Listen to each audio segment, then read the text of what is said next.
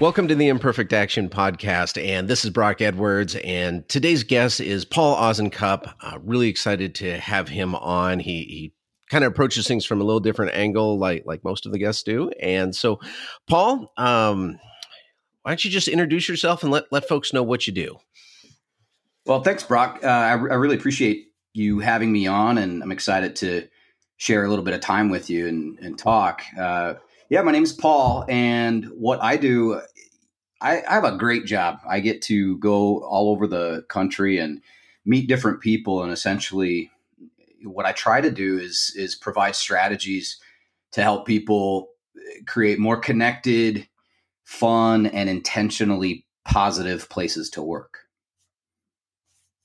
So th- that might be through workshops, uh, might be through um, small talks or keynote talks, but and sometimes it's like around humor at the workplace, uh, humor in leadership, or it might be more serious topics like conflict resolution and communication. But the overarching theme is how are we creating a positive place to work whether it's like individually for yourself or for your your entire culture. So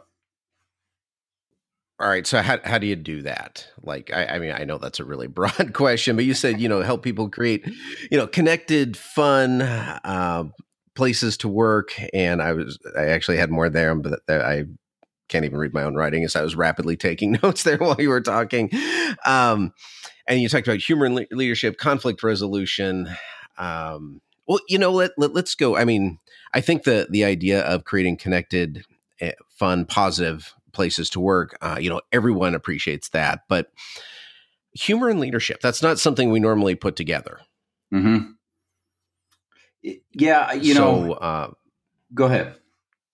Oh no! So I was just going to ask, you know, so so what is that about? How do we do it? Why is it important? And of course, you know, everyone's expecting you to be really funny on cue right now because that's what you're about. No, it's like, oh, you do humor, or you know, I, I used to do a lot of stand up comedy and improv, so it's always like, tell me a joke, uh, or be funny, and may, maybe some humor will come out. We'll we'll see what happens, but uh, I, I, don't typically do well when it's like, do it on command right now, unless of course I'm I'm hired to put together a, a talk or a workshop. Then I I intentionally work that in. But I'll tell you this. Right good to, man, good to manage expectations right from the start. yeah, exactly. So. Let's set the bar low, man. The, the, one thing I, I, tell people is never introduce someone and say, This is the funniest person on earth. They are going to have you rolling. Uh, I'm always like, No, let, let's just introduce me like all serious, like, and then all the laughs come as a nice added bonus.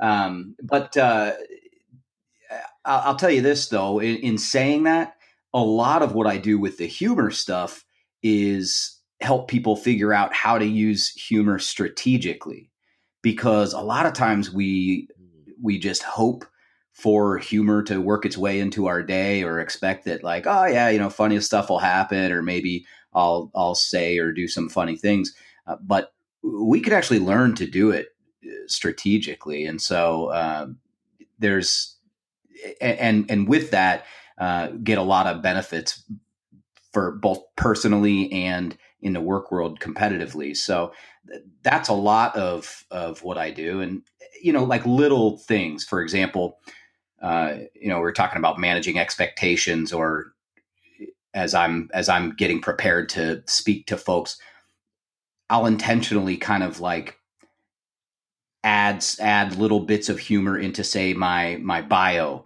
as you know one of the most awkward things is like when people are introducing you and you're supposed to give them a bio to to read, and it's it's all it's supposed to be like all this like impressive stuff for your audience, like oh he's done this and worked with five Fortune 500 companies and uh, and people wow oh my gosh what a treat to have this great accomplished person there.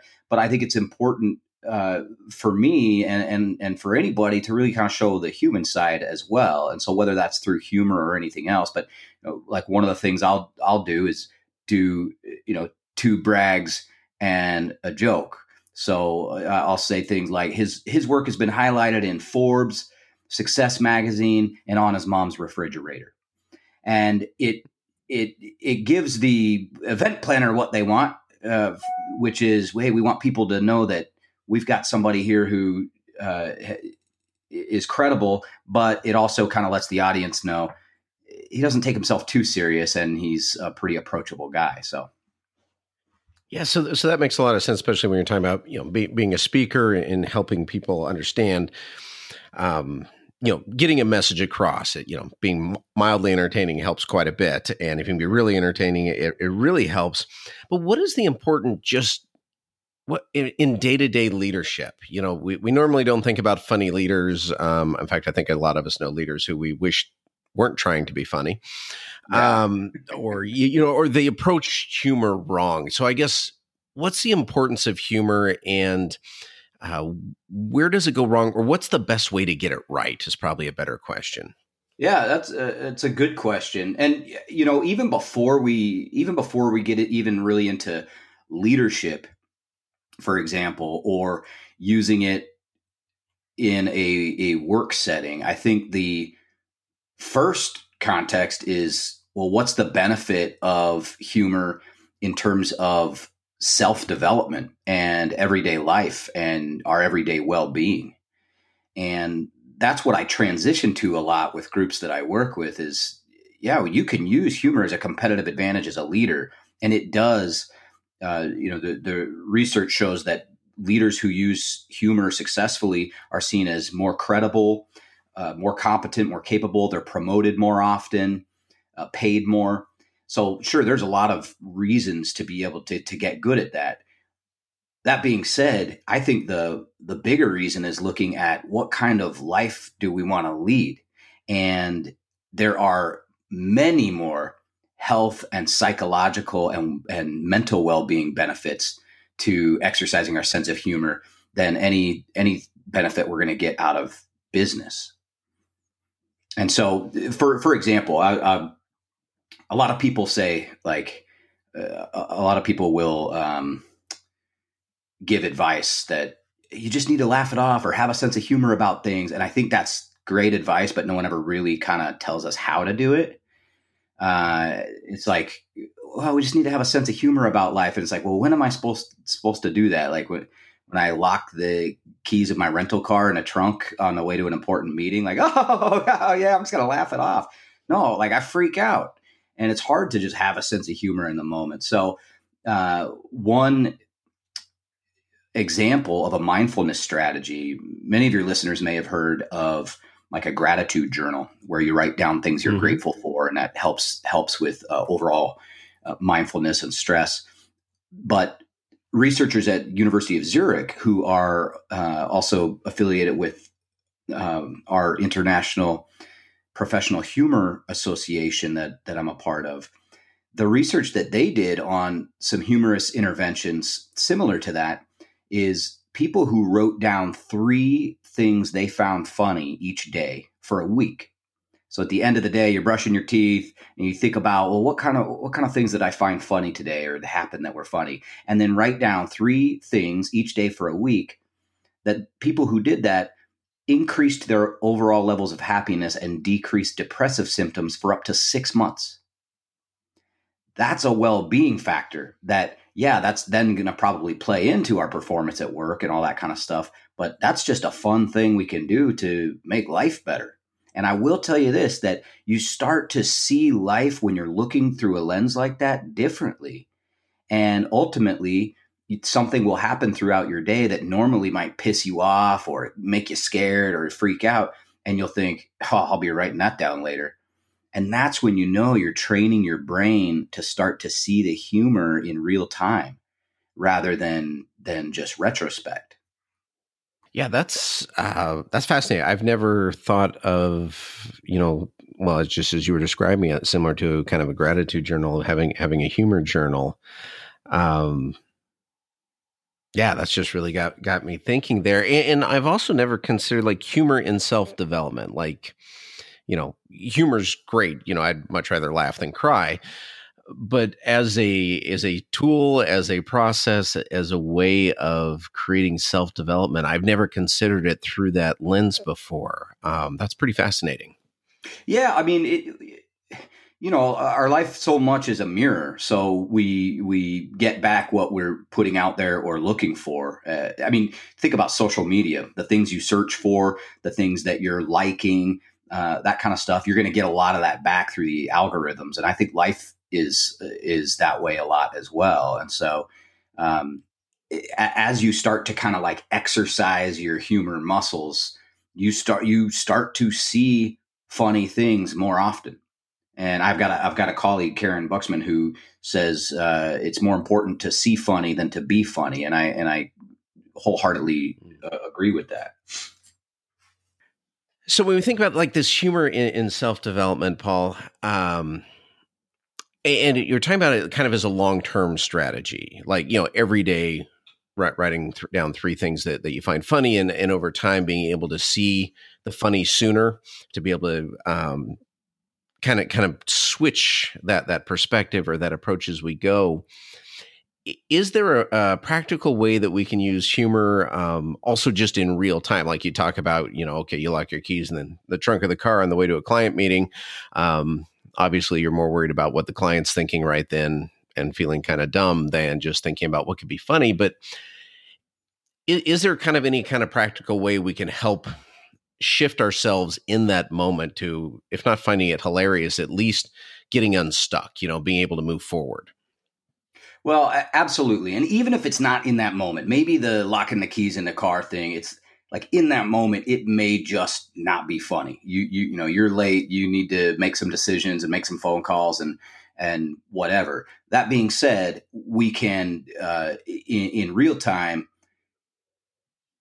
pad our surroundings with humor and and you know really prime the pump for positivity in a lot of different ways so that uh, so that those real life stresses that we don't find funny in the moment life start the ups and downs starts feeling less like a roller coaster and, and more like a merry-go-round or something and and so for example some of those real strategies might be i i noticed this when I would drive to work, I had a, a 40 minute commute uh, to work, and it wasn't a bad commute, uh, but I would listen to the news uh, podcasts.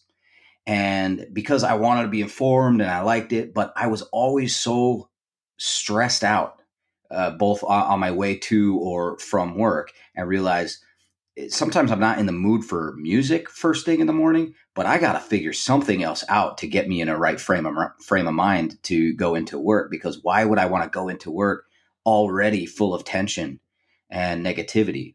And so there are all sorts of uh, humorous podcasts, and if, if humor is not your thing, th- these are strategies that can be used for you know with with anything else. Maybe it is music or something more uplifting that you want to uh, listen to. There's a, a, a uh, an app called Laughable that has pretty much every comedian you could ever think of, and you can search by name, it'll have uh, bits by them, uh, podcasts they've been on.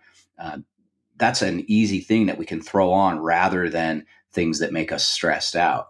So we're, we're increasing our surroundings with funny things, and that's a strategy for well being because we know that when, when we laugh, even when we find something amusing, it starts to create all of this like dopamine and serotonin in our brains that's responsible for the chemicals that help us de-stress and relax and connect with other people with the oxytocin and all that kind of stuff so. So what what gets in the way then then paul? Because like what what you're just describing there like we know we feel better when we laugh even if we yeah, don't know all the so you know but yeah it, it it's interesting to me because a lot of this stuff is common sense but not common practice. And mm. I, your question what gets in the way is uh, a lot of times and particularly when i'm working with leaders we learn at a, at a young age as we start moving into the professional world and our and our work culture uh, thrives on this is that we need to quickly show to other people how confident, competent, and capable we are. And it's constantly like, let's get more leads, get more sales, get a promotion.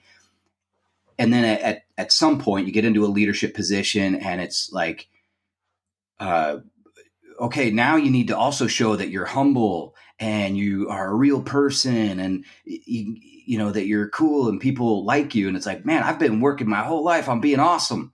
So now how do i do that? And i think it's scary to look silly and and so part of it is the the courage to put yourself out there and and go you know this is important to me uh, and I I do like laughing, and I can harness some humor even in work settings or other places in, in a strategic way. So I think part of it is like letting go um, and making it a priority. And it's just like anything else, you know. Like I can hope that I'll eat healthy this upcoming week, but if I don't stock my refrigerator with fruits and vegetables, then that's probably not going to happen so I can hope that I get a lot of laughs in this week, or that it's a it's a really you know fun and humorous week for me. But eh, if I don't take some action or initiative to uh, uh, do that, then it probably isn't going to happen near as much as as I think. You know, kids laugh up to three hundred times a day when they're four years old, but when when we're forty, it's about four never thought talking to a humorist would be so depressing.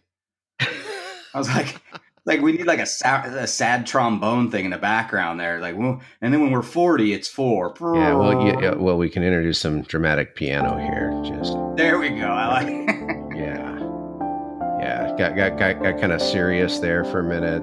On this uh, episode of the podcast, we're going to talk about why people don't laugh anymore. so you know there there is it's it feels like a paradox right like um, you know like planning to be spontaneous and right. you know so so here i'm going to put all this effort into i'm i'm, I'm going to get serious about my humor you know i'm going to get serious about laughing um and yet like like i said before you know you're right we know just we feel better when we laugh and and we can look around at people who who are funny and see the difference it makes. Like we like being around those people. Right. Um, right. You know, and it's almost a stereotype that the perhaps not quite Brad Pitt looking comedian has the supermodel wife. You know, um, right. you know, so, so every sitcom is like some like overweight, ugly dude with a super hot wife uh, but he's pretty funny. So yeah, right.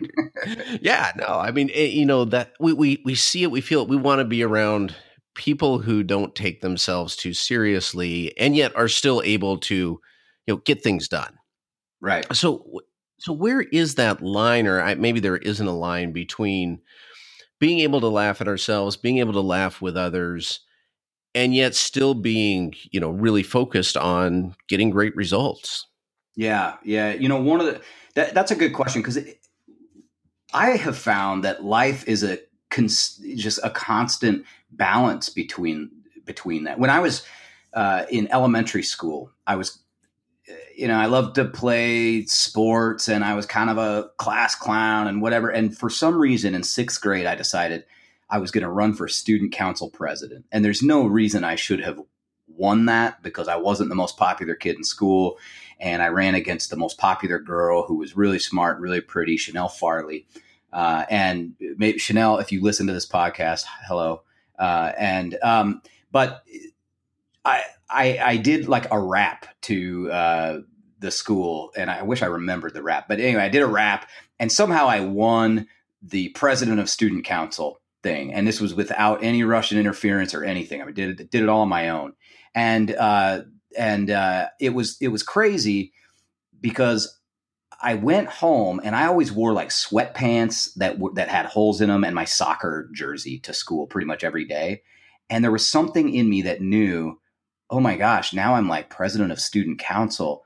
I need to be taken seriously, and I went home and I told my mom. Uh, Mom, I, I think I need to buy some Dockers because I I had this this knowledge that like yeah the all of a sudden I can't just be uh, jackwagon. And pretty much since then, life is kind of always a balance uh, uh, of that. Of yeah, I want to have fun, I want to be myself, but people need to take me take me seriously. And I think it, it really depends on the moment. But I will say that some people are really naturally great at humor, and other people have to work on it. And for every person who's just kind of naturally funny, there are people who are like, well, this is all well and good, but I'm just not that funny. And, you know, if that's you, if you're thinking, well, yeah, I'm not really all that funny, you might be right. You might not be that funny, but you're self aware, which is like infinitely more important than being funny. Uh, but that doesn't, being funny and exercising your sense of humor are two very different things. Uh, and appreciating, if you've ever laughed, that's your sense of humor. Um, I had a, a, boss, I worked at a culinary school, and uh, this was a very formal place. He was a very formal, serious man, and he was the dean of this uh, culinary school. And uh, I had a great relationship with him. I, you know, I called him the dean of cuisine. Hey, dean of cuisine, how you doing? And uh, he said, you know, Paul, you always joke around with me, but not everybody always does. How come? And I said, I think people are scared of you.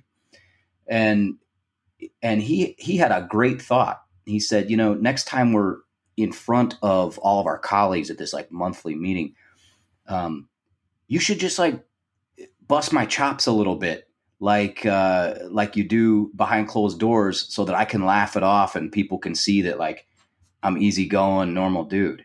And I thought that was a brilliant thought because he's going, humor's not really my go-to strategy, but I also want people to know that I have a good sense of humor.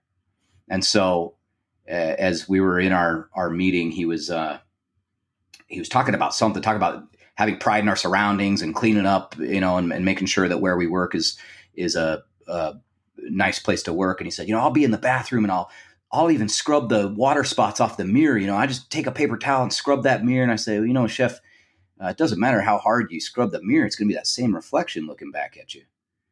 And like everybody paused, like, oh no. And he goes, "Good one, Paul." And then everybody's like, "Oh," you know, like this laughter of relief, like, "Oh man, we weren't sure what was going to happen." Um, because like you know that dude carries knives everywhere he goes.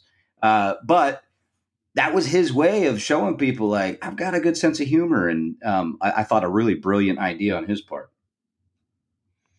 Nice, yeah. The you know just like, like you said, like I'm trying to get my head around doing this strategically. Mm-hmm. Um, because I, because I think it's a cool idea. I mean, I I love an environment. I, I love going into businesses uh, where it's clear that people are able to have fun and laugh with each other. I mean, you can feel that just when you walk in. Mm-hmm. Um, I, I, have also worked at places where, like, you know, the, the guy delivering soda to the vending machine, you know, doesn't like going in because it's like going into this wall of gloom. You know, you just you just feel it. Yeah, um, yeah. You know, you lose your will to live three feet in the door, yeah. and but you know that the opposite of it where it just feels light it, it just feels upbeat that doesn't mean everyone's a stand-up comedian um, but people are able to to joke with each other in a way that that's not mean it's not negative it's just I, lighthearted is you know the the only phrase that comes to mind or the only way to describe it um, but that is that's pretty special I, I don't encounter that in a lot of places so from what what you've experienced, how can a lead well, even if you're not a leader, like, you know, just if you work in an environment, which we all do, um, how can you foster that in, in yourself and those around you? That that's a that's a great question, and that's a lot of what I do. So, you know, I might go and do a, a real fun, high energy, you know, keynote somewhere that makes people laugh and gets people feeling good and going, yeah, I, I want to have a more fun life and have more fun at work. That's great. But in that amount of time, it's like, okay, well, now what do I do? Uh, or what's the next step? And so with that, uh, one of the things that that I'll do is like work with organizations uh, to help teach them and take their whatever they want to call it, their fun committee or uh, the the folks who are responsible for driving culture and work.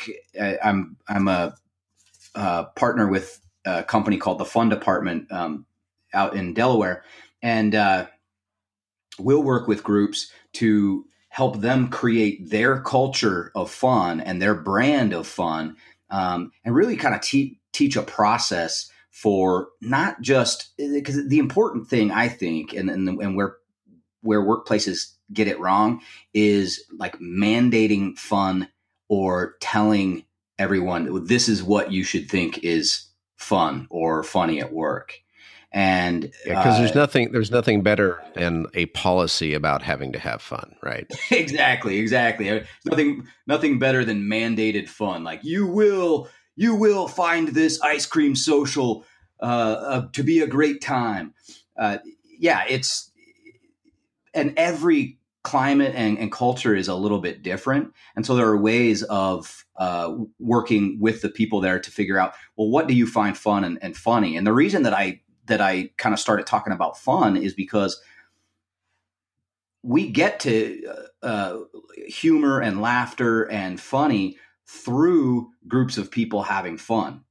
We're we're 30 times more likely to laugh in groups than we are by ourselves. So a lot of what what I'll do is teach uh, folks start with fun over funny get people in groups doing fun things and then your naturally funny people will be doing and saying funny things. People will start laughing and having a good time and you're going to reap all those rewards of a well connected um, uh, workplace. And so really the secret isn't like here let me give you five ways right now which i can do um, but like here here's five things you can do to have more fun next week at your at your workplace. But it's it's more of how about we teach you how to create these things and sustain it for the long haul, follow up with you later and see how that's going. Uh, and, and, I think the the big thing is creating rituals, not just like, well, we had that one awesome holiday party where everybody was wearing ugly sweaters, and then we had a really kick ass summer barbecue. People, companies will spend thousands of dollars on stuff like that, and that doesn't change culture. What does are like daily, weekly, monthly rituals, um, small things that are fun for people. Hmm. So, um, now, can, can I give you a quick example? Yeah. Uh, so uh, here's a quick example of like, and this is any comedian will tell you that uh, one way to create humor is to start with pain points. You know, things that are annoying to you or um, whatever. And I, I got asked uh, as I was an associate dean, and and I got asked, "Hey, we need new hand washing signs in the bathroom," and I was like all indignant and annoyed that I was being asked to like make hand washing signs and thinking well, like that I didn't get a master's degree for this and all that stuff. Uh, and then I thought, well, eh, whatever. If if I'm going to be the guy making hand washing signs, I'm uh, let me see if I can find some good ones. And uh, uh, and and figure out something that would be funny and maybe grab attention because eh, nobody pays attention to like employees must wash hands before they go to work signs. So I look and find these great uh, signs with a picture of Han Solo on them, and it says "Wash your Hans." And put those up just because, like, it's fun and it's different, and maybe that'll capture people's attention. That little thing which was fun for me and shifted my mindset from being upset about it to I had a little fun with it and now it's eh, no big deal.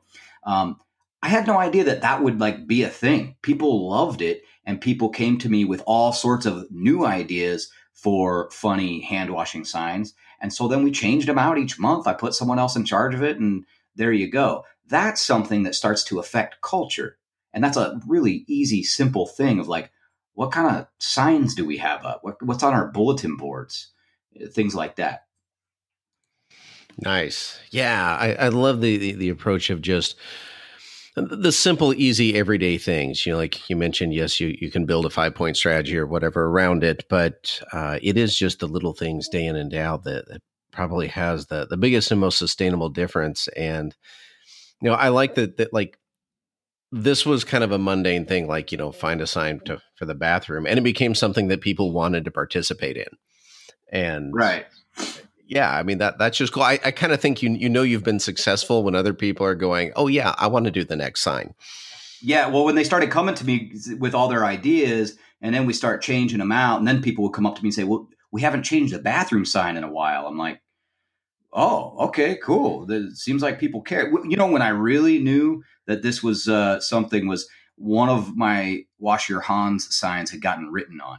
And I was like, oh man, someone defaced it. You know, I was bummed. But then when I looked closer, you know, it says wash your hands. And then someone wrote, or else you'll be flying solo. And I was like, aha, we've got employee engagement. This is great. Uh, so, you know, that's, that's when I knew, you know, I was, I was onto something. And ultimately, like it, it was good. Those little things, I mean, fun at work should be uh, consistent, brief, inclusive, and on company time. And th- that's where we, we start to really uh, cr- create some change. But even so, just personally for me, it just helped shift my mindset. I, I had to make the conscious choice of how can I have fun with this? Like, I'm annoyed I have to do this. Is there any possible way to have a little fun with it? Yeah, you know, I, I mentioned earlier a feeling of lighthearted, but I think you you just had a better word for it there around inclusive. You, you know, making mm-hmm. the fun inclusive. Mm-hmm. Um, it, it, that always feels like something we we don't do enough of. You know, so many sitcoms and and movies. It, it's the put down humor, not the inclusive humor. Yeah, I mean, humor can always be used as a weapon or a tool. Um, and it, I, I, think that put down humor and, and weaponizing humor is, I used to be really great at that. Uh, and it's like the easiest low hanging fruit form of humor. And back when I was uh, a teenager and started writing some comedy, and uh, then in my early 20s, I was performing some stand up. I, I was a lot of it was really based around that. And as I started to um, really come to an appreciation for what humor can do, it just started naturally kind of phasing out of of what I did.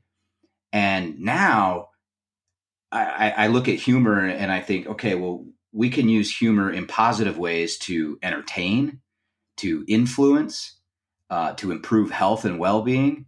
So there's a, a lot of different uh, ways to be able to use it.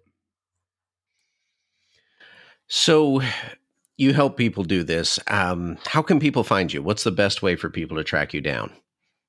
Yeah, a uh, couple ways. Um, if you want to just Google my name, Paul Osincup, O S I N C U P, uh, I'm the only one in the world that I know of. So that'll be a pretty easy way. And my website's just paulosincup.com.